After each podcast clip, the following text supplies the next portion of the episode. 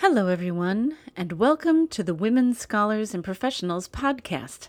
My name is Ann Boyd, and I'll be your host.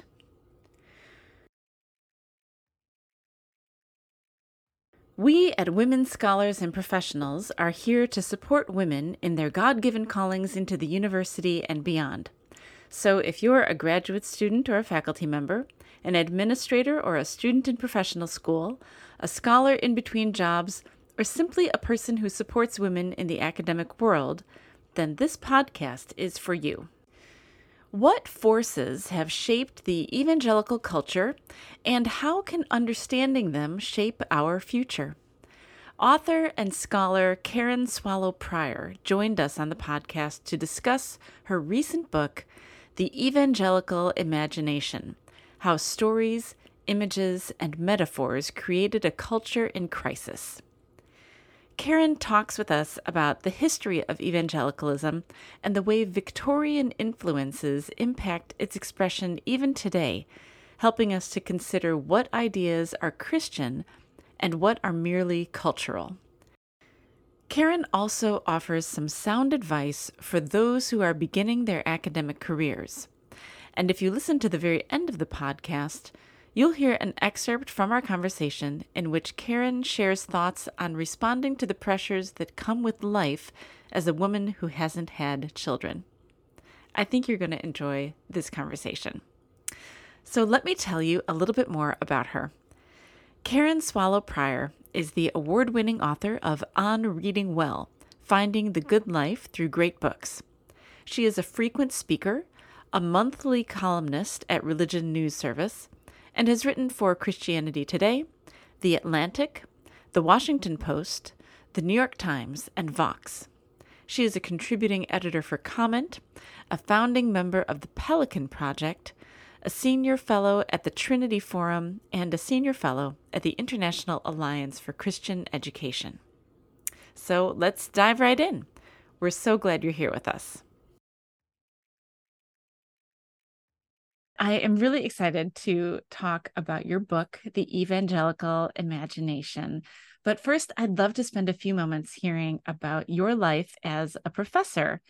Your name, I think, is very likely familiar to our listeners who are mostly connected with academic life in one way or another. So I'd just love to start by asking you to tell us a little bit about your path into academia and teaching. Hmm. Well, it was really um, quite um, accidental or providential, not a plan. Um, I did not grow up in an academic family by any means. Um, I just simply loved reading, uh, grew up with my nose in the books, and uh, when I went to college, um, ended up becoming an English major. I did not know what I wanted to do. I, I knew when I went into college um, that there were two things I didn't want to do and those two things were nursing and teaching. Um, and I I don't know. I think I'm old enough. I don't know why I was I had that in my head, but I think I'm old enough where those were sort of the two things that um, were allowed for women or mm-hmm. expected of women if they did work. And so for I just think I just said I wasn't going to do those two things. So I had all kinds of other ideas. Um, but when I graduated with my English degree, I didn't still didn't know what I wanted to do, and so I just on a whim applied to my state university's PhD program, and I got in. And, and I just wanted to read more literature. And um, I didn't get a teaching assistantship or research assistantship right away, but then I did after um, a semester or two and so that's when I started to teach. And that's when I discovered what I was created to do. um, and so I, you know, just took that journey of, of finishing my PhD, which took a long time, teaching along the way, and just um, have never really looked back since. Can you can you tell us a little bit about any challenges that you've had along the way, or any things that have been particularly joyful about your career? Hmm. Well, I think what was challenging um, is all rooted in that I didn't know what I was doing or where I was going. You know, I had no, I it was, I had no advice or mentorship, like I said, coming from a non academic family, also being a Christian, entering into academia, um, which I didn't really know was at that time and that place pretty hostile to Christianity. So I was very naive in every respect. And so, and I did, I did not know what I was doing academically, spiritually, or anything. Um, so I kind of um, bumbled my way through uh, and learned a lot along the way. But also, eh, when I when I did um, finish, I was totally open um, to either going into Christian education or going into secular academia and i really thought i would do the latter because mm. i hmm. was so i was so accustomed my whole life of being like the only christian in my school among my classmates among my friends i just thought i would continue that um, but i did get an academic uh, appointment at a, at a christian school um, where i served for um, over 20 years and i just fell in love with teaching Christian students how to think about literature, mm. how to think with a biblical worldview, how to love literature, to love God, to love life with ev- with everything, and to worship Him in whatever ways He made them and whatever passions He gave them, and in whatever disciplines. And so, um, being able to use my um, my passion for literature to serve the church in that way was really um, probably just like the biggest blessing and, and grace. And it, again, it wasn't something that I sought, it wasn't something I planned, um, but it was, it's just been a wonderful ride. Well, and I can hear your enthusiasm in your voice as you talk about that. That's so, that's so great. And, you know, many of our listeners are maybe women starting out their academic training or you know starting out in grad school so what advice would you have for a woman beginning her career in study and teaching?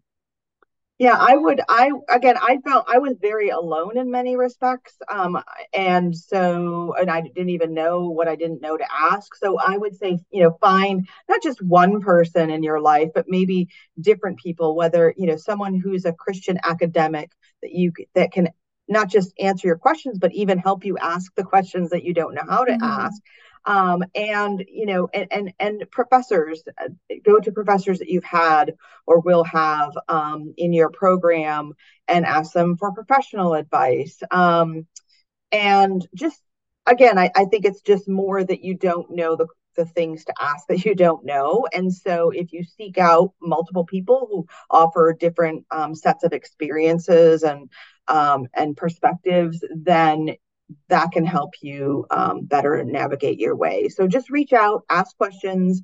Um, not everyone has the time um, ability to like be a formal mentor, and that can scare people away. But if you reach out with specific questions, um, people can generally answer those, and then that can lead to more conversations and maybe more mentoring um, that you might not even have asked for.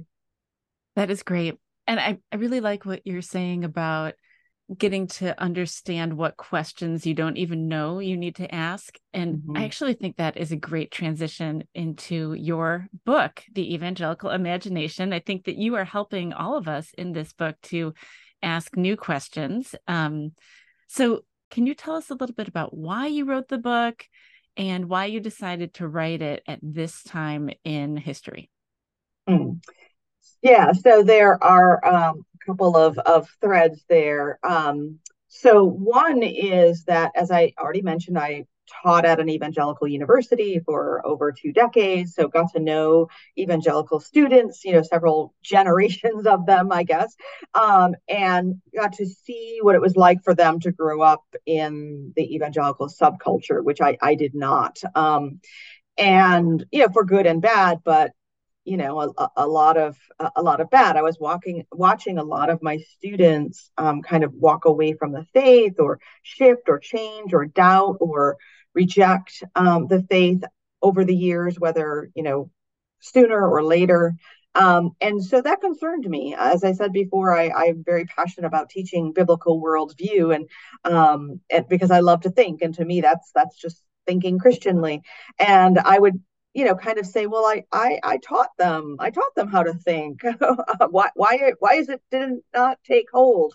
And so um in the you know about 10 years ago i first encountered um, the uh, the liturgical anthropology of james k. A. Smith who you know his mantra is kind of you are what you love or that you know we are um, desiring creatures before yeah. we're thinking creatures. We're not heads on sticks. And that's when it started to click with me that i could teach my students how to think correctly or how to answer the questions correctly. And that works for me because that's just how i how i am.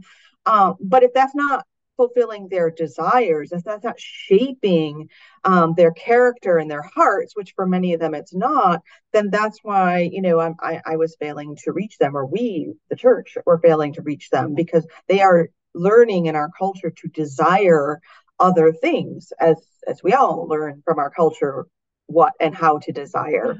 And so um, that's so so i started reading not just smith but charles taylor and his work on social imaginary and uh, the secular age. And so putting all those things together i would notice in in teaching uh, particularly in my victorian literature classes that a lot of the literature we were reading from that age, my students would say, well, that sounds just like what I was taught, you know, the sexual double standard or the separate spheres for men and women, or, you know, the emphasis on duty and earnestness and all of these things that characterize the Victorian age. So we just started asking together the question, well, well, what, you know, what really is of the Christian faith, what's really in the Bible and what's just simply Victorian?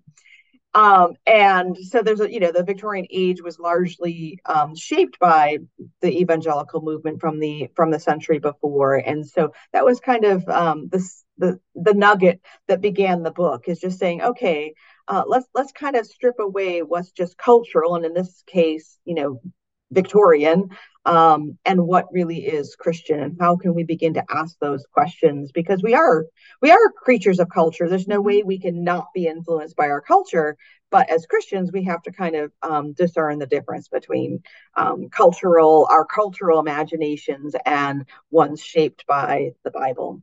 Yeah, I think it would be really helpful for our listeners for you to define or describe this social imagination what what that's about yeah so that, that's that's a great and and really the book is you know a lot of people might just hear the title and think and and some have you know assumed oh it's about um, C.S. Lewis and J.R.R. Tolkien or something. And I'm like, no, no, no, no, no. It's not. Re- you know, it's really about the social imaginary, uh, which again is a as a term um, used by Charles Taylor, and he defines a social imaginary and there, there's never just one but um, a social imaginary is a pool of, of precognitive concepts, dreams, visions, narratives, stories, myths, metaphors that are kind of lurking underneath the surface because we've inherited them. They're just part of our culture, but we might not ever even be aware that they're there, sort of driving our assumptions and our expectations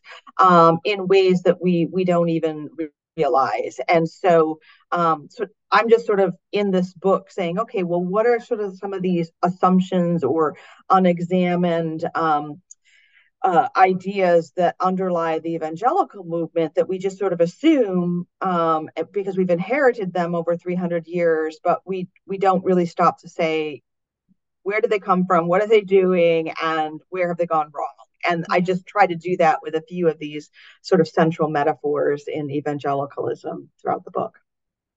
You give a really helpful analogy of a house. Can you can you talk about yeah, that? Yeah.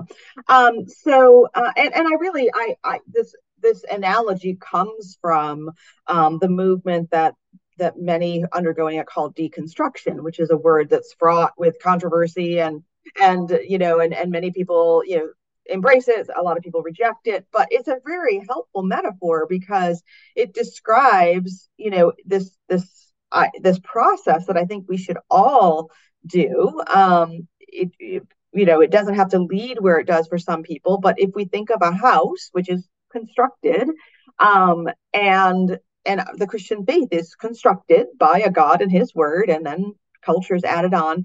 Um, so the metaphor of the house is that we adorn um, the structure of the house, the joists, the the beams, the flooring. Uh, we adorn it with tile and rug and paint and paper, wallpaper and paintings and all kinds of things. And we never see what's underneath until something goes wrong or we want to fix it or we just want to even change something and we and, and we can look underneath and we might find out when we do that um, that you know everything's okay. We might find that out but we also might find out that there are parts that are that need repair or that are rotten and need to be gotten rid of entirely. And that's um, kind of the controlling metaphor of what I'm doing in this book is, you know, trying to figure out what what's really good and solid and we want to keep and what uh, do we need to get rid of. Yeah, that is, I found that really helpful. And I'm, and it, you bring up so many interesting, you know, in your chapters, you bring up lots of these pools of um, ideas or um, images that we connect to. And I really want to get into this, but before we do, I really think it would be important to define evangelical because that um, that's complicated these days. Can you and you have several different um, definitions that you point to in your book. So can you talk a little bit about how you define mm-hmm. evangelical? Yeah, I mean, my starting point um, is um, Bebbington's definition. It's called the Bebbington quadrilateral. I think it's, pretty widely accepted um, with different tweaks here and there, um, or additions or deletions or so forth. But basically, and I include some of those. But David Bebbington, who is you know a, a living church historian, and and again has what's the most widely accepted definition, just defines the evangelical movement um, over 300 years. I mean, looking at its beginnings in the 18th century throughout modern Britain and America, and says that um, you know whether it's regardless of which denomination it's in, because it's in you know cross denominations, across time, across countries.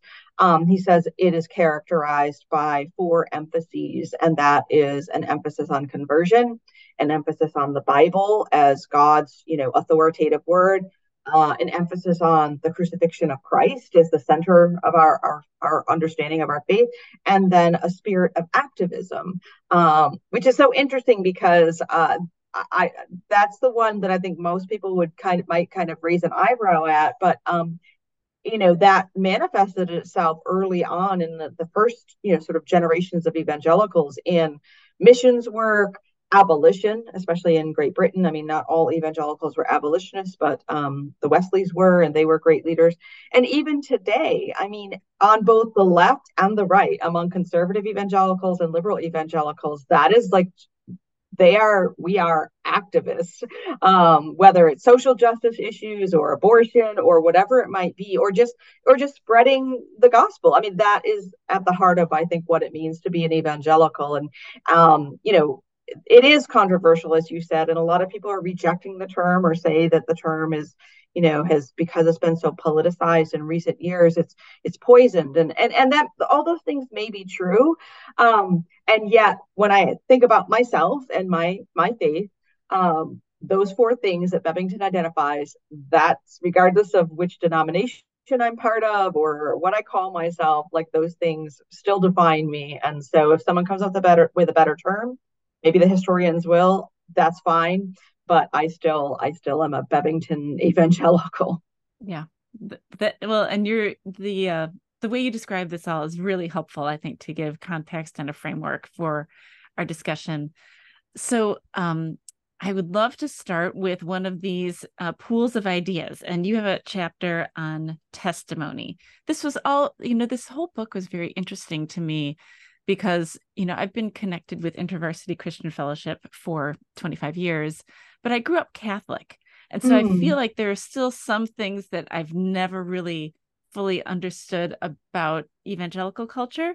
Um, but here in this chapter on testimony, you point out uh, that print media cultivates a linear and sequential frame of mind, which is the kind of mindset that really leads to these before and after stories of faith development. And you you write, evangelicalism was in many ways the product of a reading culture. I'd love for you to say a little bit more about this. Oh, okay, just a little. All right. So like I do like hours on this. All right. So um yeah, I mean, it, so my period of study is primarily 18th and 19th century, and so that is what we would call print culture. Is the area, and and, and in English history, British history, not American, but there are you know, lots of overlap there. But um, that's the per- period when the novel, another of my areas of expertise, developed. And so um, evangelicalism arose al- right alongside the emergence of print culture and the novel.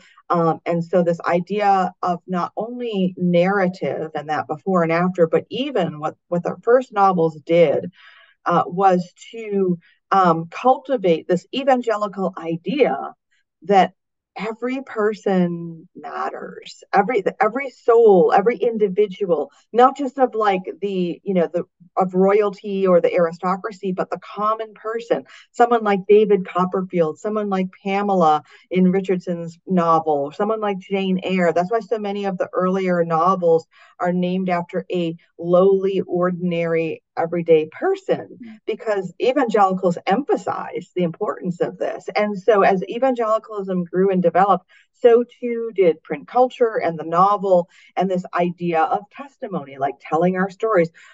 You know, great novels. Um, and again, they've, uh, you know, a lot of things have happened to novels in the modern and postmodern era, but the early ones were really about testimonies. They were tales of progress um, of the of, of a spiritual journey, such as Pilgrim's Progress, which is not a novel but is a precursor to the novel. Um, and yet, if you read um, Bunyan's other great work, which was so influential, which I talk about a little bit in the book, um, his spiritual autobiography, Grace Abounding, um, that testimony is not like clear and straightforward. I mean, this guy's journey was like full of uh, fits and starts and like is this the moment of conversion or is this one? Is this one he's really saved like it's it's not as clear um, or as linear because this is you know early this is like the 17th century before novels came about in early print culture.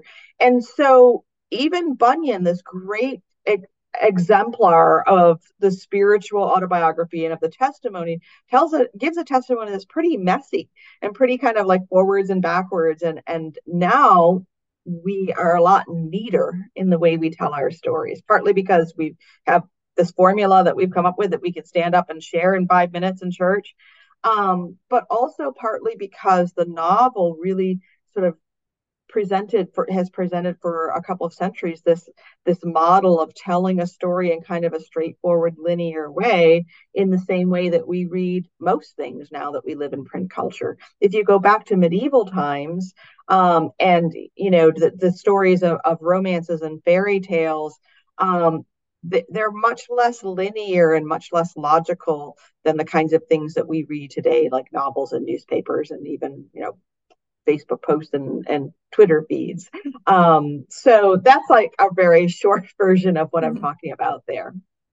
Well, and I thought this was so interesting because, um, well, I, I guess one of the questions that came up for me as I was reading this was where is the space for mystery in our stories? And uh, I mean, you give the example of of Bunyan's um, testimony book, but it seems like it's one of the things that we are maybe rediscovering in evangelical culture. What are your thoughts on like where is the evangelical space for mystery?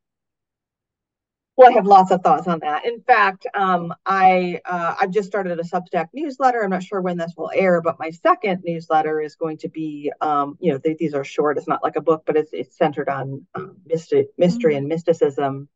Um, so evangelicalism is helpful to remember is really just kind of like um, part two of the Protestant Reformation, right? Evangelicalism was kind of like, oh wait, we had this Reformation. Um, we forgot some of the things, so let's revive them. It's it's sort of like that. Um, and so the Reformation really was a you know it was as a as a Protestant, you know, I, I think it was very needed. I'm very thankful for it. But it really was sort of a correction of the lack of, of doctrine and rigor and focus on on the scripture. Um, and but it also it coincides not coincidentally um, with modernity, right? So modernity and the Enlightenment were all emphases on logic, science, rationalism, empiricism, um, away from mystery. And so evangelicalism is kind of in that flow, it's in that stream. And so, in as much as the Protestant Reformation de emphasized mystery in favor of rationalism and reason and empiricism. So too did evangelicalism. But part of what it means to come to you know the end or the latter part of modernity or to be postmodern as some people would say and i might say um, part of that is to um, well actually i think the best way to define postmodernity is to say it's a rejection of modernity's rejection of mystery and you know the, the supernatural mm-hmm. and so forth and so uh, I do think to sort of answer the end of your question, are, you know, are we making room for that? I I think yeah, I, I think yeah, I see younger theologians and thinkers and philosophers, um, and even you know house committees uh, dealing with some things that that are beyond uh, you know the, the, ability of reason and rationalism to explain. And of course christianity is beyond those things too right. because you know otherwise we end up with thomas jefferson's bible where he cuts out all the supernatural parts. Right okay well we could talk about this topic for a long time i think but i want to move on to your mm-hmm. chapter on domestic life and in this chapter you describe the rise of the domestic ideal, which can often feel oppressive to women today, or at the very least, unrealistic. But at the same time, you suggest that evangelicalism created space for women to flourish in unique ways through their home and the domestic ideal that was part of their identity. And this was really surprising for me to read. And I'd love for you to talk about that a mm. little bit. Yeah. So, in its, you know, in what I see as the best version of the domestic ideal. The home was a became a haven for both men and women, mm-hmm. right? Because of the Industrial Revolution and the dehumanizing kinds of um, work that increasingly dominated people's lives. Um, and so home became a haven for men um, now it that got distorted and treated in in an excessive way, such that women then became responsible for maintaining that, you know, on their own and being confined to that domestic realm. That is not what it the domestic ideal is at its best. Um, but the other thing that did happen and so i talk about that a lot that's it's a it's a long chapter um, and, and basically it's a good example actually this chapter is a good example of what i'm trying to do throughout the whole book is to kind of give like the best version of what this idea could be should be and was. But then like you know because we're human beings we take good things and and squeeze the life out of them and and make them excessive um, and so we that that's this is the the Victorian period is where we got this you know this sharp division between public space and private space space and women being relegated to the private sphere alone and um, being responsible for being like the priestess at the altar of the home, which is of course um, an excessive idea. Um, but what also was happening is that because of the industrial revolution because of you know the increase of of of wealth that made you know created the middle class and made more people more financially independent and gave them options and choices that they didn't have before. Um, another thing that happened was that um, the idea and evangelicals really pushed this idea the idea of the companionate marriage so rather than men and women marrying simply because their parents saw a great opportunity to join properties or to increase wealth or because they, they, they were, you know, just happened to be next door to one another or of the same class, um, the idea of the companionate marriage, again, because of, of this material wealth that may, gave more options and more proximity to different kinds of people, one of the options that became increasingly important, which I think is still important, is the idea of marrying someone because of their character. Like because you admire their character, because you think that they offer something in addition, not just not just money or property or wealth or a title, but because they have character that's compatible with yours, and you are you can be good companions. And for evangelicals, um, they highlighted the biblical idea that that marriage you know one of the main purposes of marriage was to assist one another in serving the kingdom you know, in whatever way that that might be. I mean, for some that, you know, unfortunately meant women had to stay home and all those things. But simply the idea that, that a man, a husband and a wife could serve one another, equip one another to to do their kingdom work.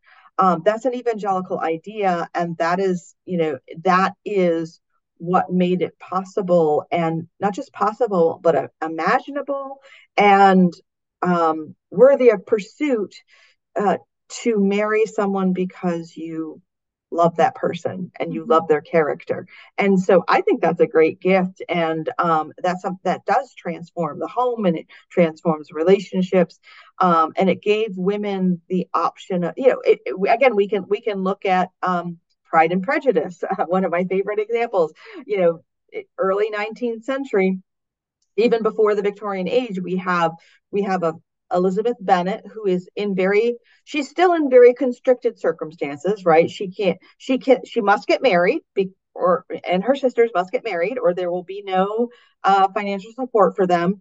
They're only going to get married to, you know, men in a certain class. Um, so lots of constrictions. Yet here she is a person who chooses for herself out of a, you know the even few options the person that she's compatible with she has to learn a lot along the way right. but she's able to reject someone that she finds odious and marry the person that she eventually comes to love and admire that's like that's revolutionary yeah. that's revolutionary and um, evangelicalism contributed a great deal to that let's talk about your chapter where you discuss empire and you talk about the way there are these long threads that connect overseas missions work and evangelicalism with business and politics. And although there's so many good things, there's also a dark underbelly to the whole endeavor. And you write you write um, something that really struck me. You say, whichever way they are made, empires expand by dominating rather than loving their neighbors. So I'm curious for you to um, talk about that a little bit more. And in particular, I'm wondering if there are ways that you've seen threads like this in the academic world. Mm-hmm. So, yeah, so empire is a little bit different from the other chapters in the sense that um, empire is a, concept or metaphor that um, that the way I treat it, it's pretty much entirely negative. Yeah. um, and so uh, you know, we and it's empires obviously didn't begin with evangelicalism because people, you know, have been building empires for as long as human beings have have lived. But you know, evangelicalism arose at the same time as the British Empire did, mm-hmm. you know, and so you really can't separate the expansion of the British Empire with the expansion of evangelicalism. And I kind of, and again, I didn't really you know, it, in the process of writing this book is when I was connecting some of these dots. Is that you know evangelicalism in 21st century America um, is really you know not entirely but overwhelmingly influenced by ideas of empire, mm-hmm. um, like building empires, building mega churches, building publishing industries, in even influencers, right? Uh, yeah. Uh, that you know, I don't know how that works when people say I'm an influencer, whatever that means, but you know, influencers that are making money and and and and changing algorithms by the content they create these are all ways of building empire and they're part of our our dna as evangelicals it's almost like we don't know how to be small and quiet mm. and um and peaceful and you know, like Jesus, I guess, in, in, in some ways, it was not about empires at all.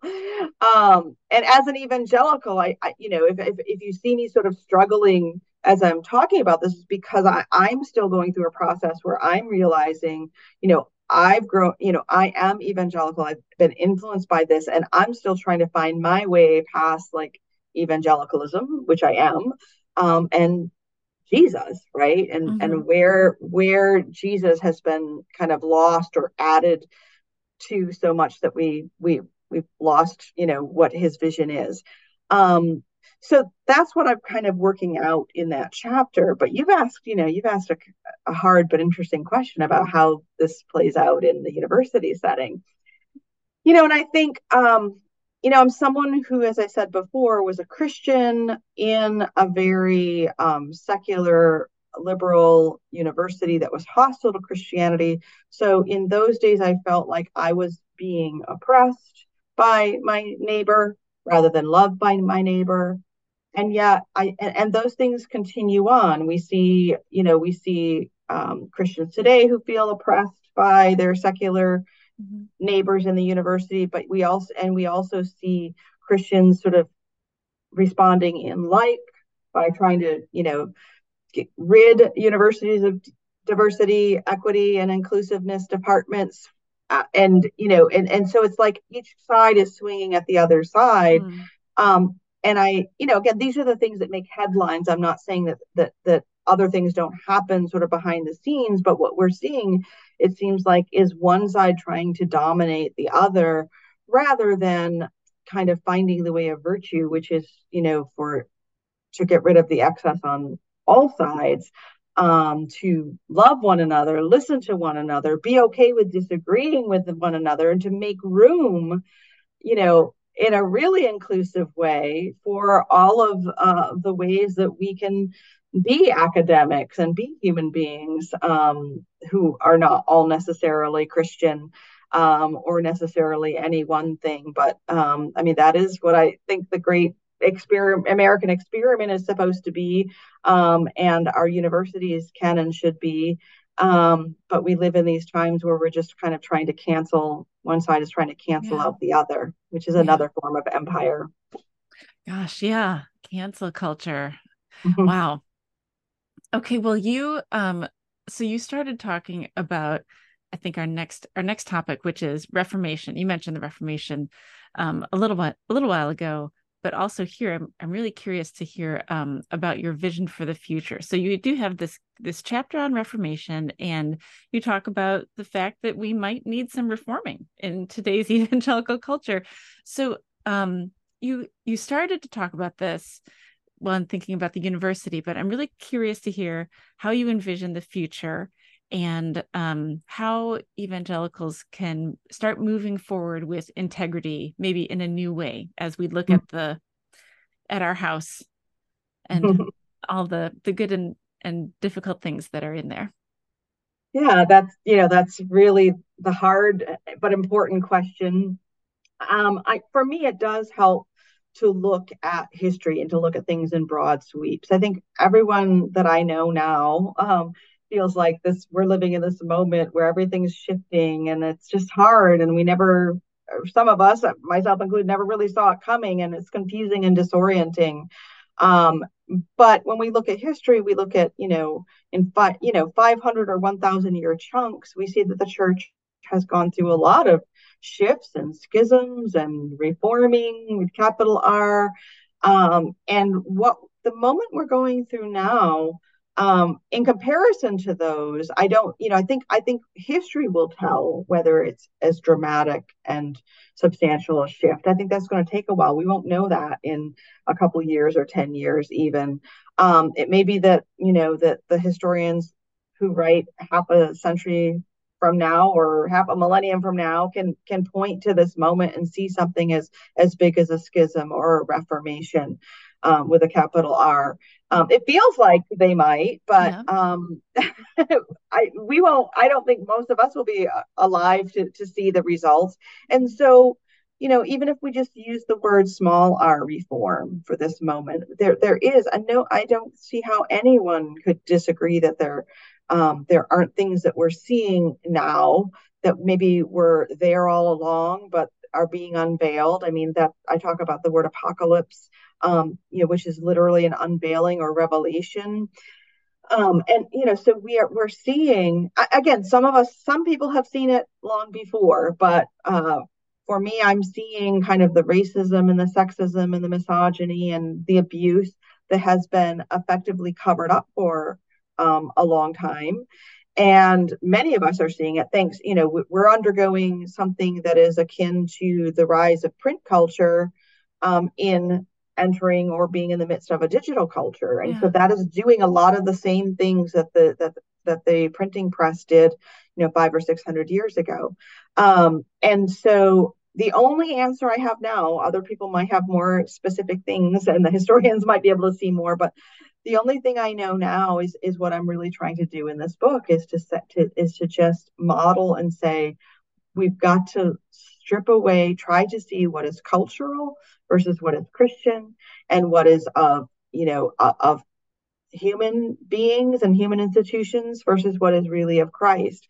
And just seek Christ and seek him as the way um, again knowing we'll never you know be entirely apart from human culture until the new heaven and the new earth but still seeing the difference because whatever is true of the christian faith is true for all times and all places and all people not just 21st century american evangelicals. And you know we might have our preferences and have our traditions and those are good. God god put us in this culture to have those but we still have to recognize and discern the difference between those things and what is you know transcendent and eternal. Yeah. And you do such a a wonderful job in this book of raising those questions and in a gentle way raising them showing us the way that they these different um, ideas these different imagination spaces have been a gift to us but also that let's ask some new questions and let's dig into this it's really it's a it's a really good read. So I'd love I'd love for us to turn for a minute to talk specifically about women in academic and professional contexts and how they can use this book. And I'm wondering if is there anything that you'd like to highlight particularly for women in academia as they explore these kind of blind spots of evangelicalism? Hmm.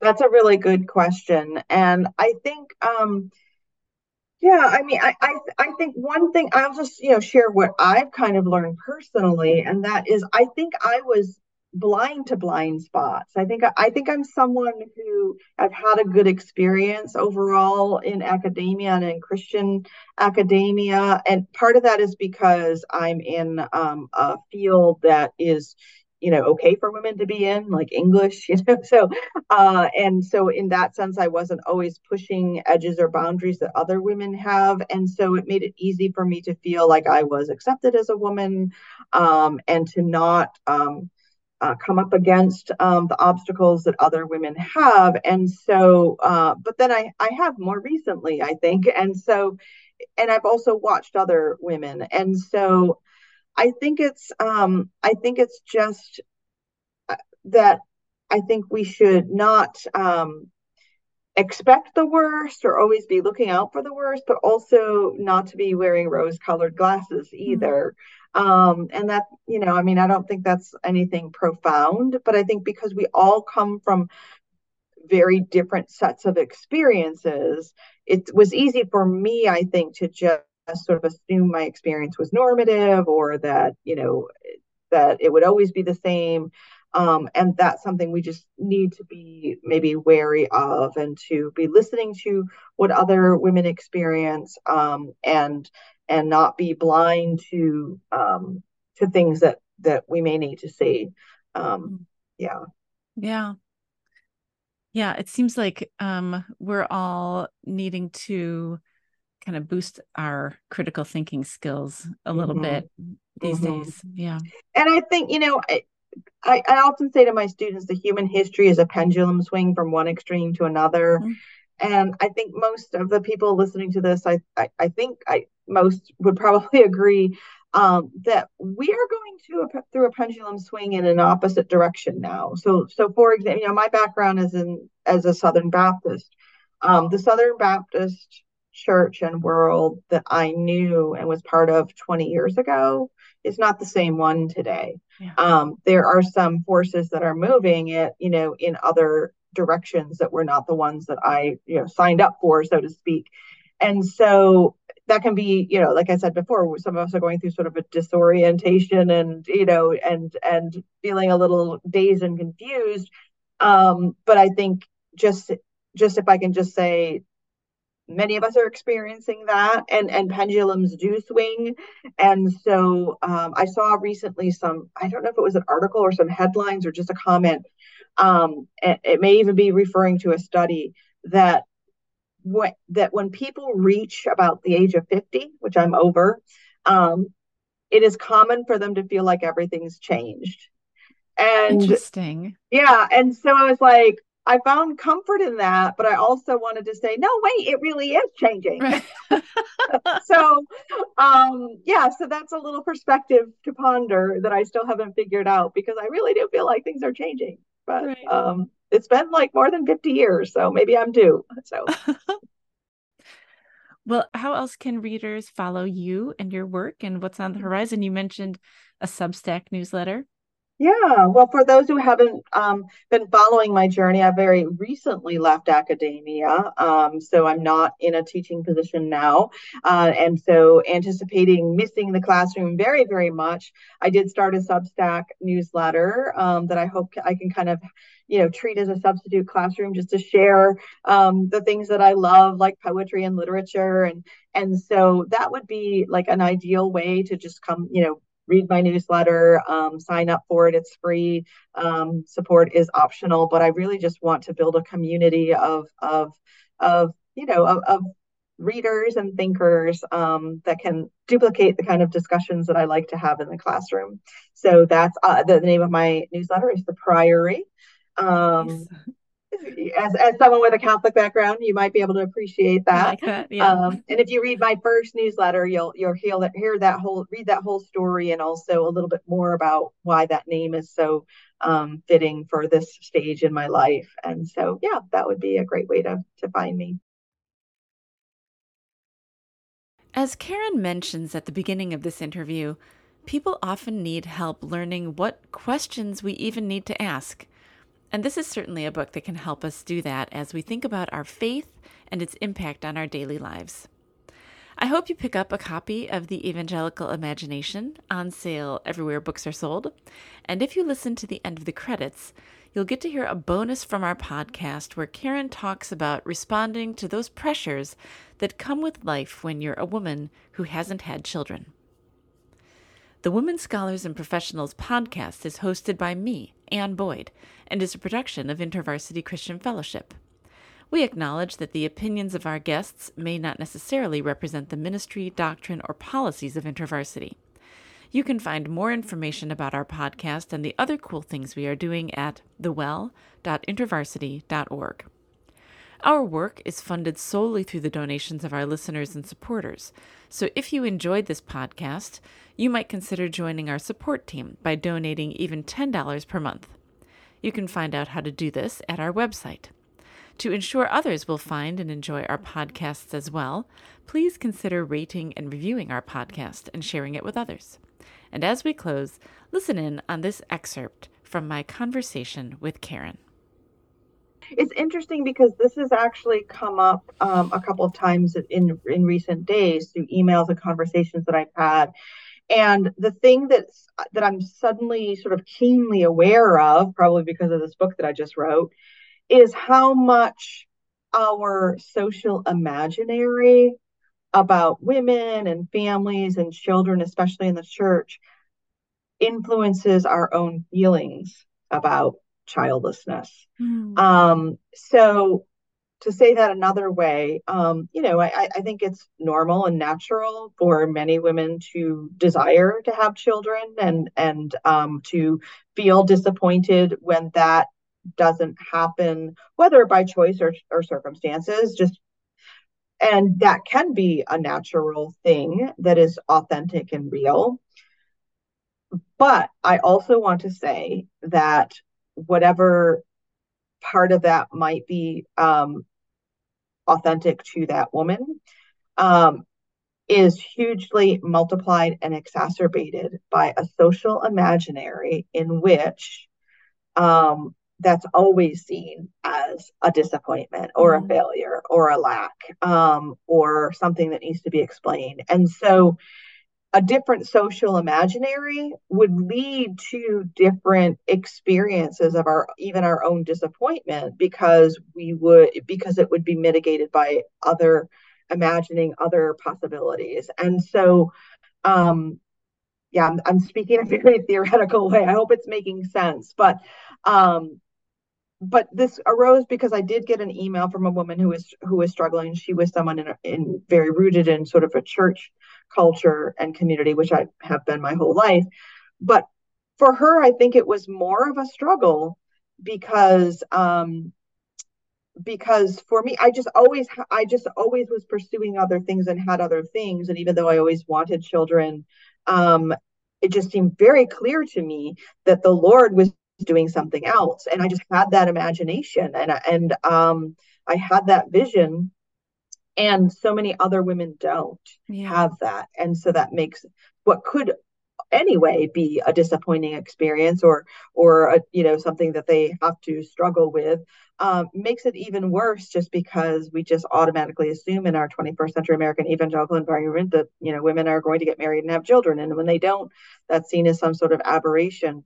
And so I just am encouraging people to to help, you know, whether it's for yourself or someone else, we can we can help expand our social imaginary so that you know things that aren't done are not seen as uh, you know we, that we can look more at what we are able to do rather than what we what we lack or don't do.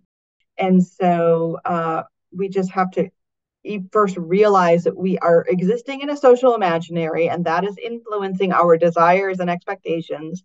And then ask ourselves well well you know where where is my social imaginary lacking where can i can i grow it you know shift it um, and find um, you know a more holistic way of viewing you know my own human experience mm.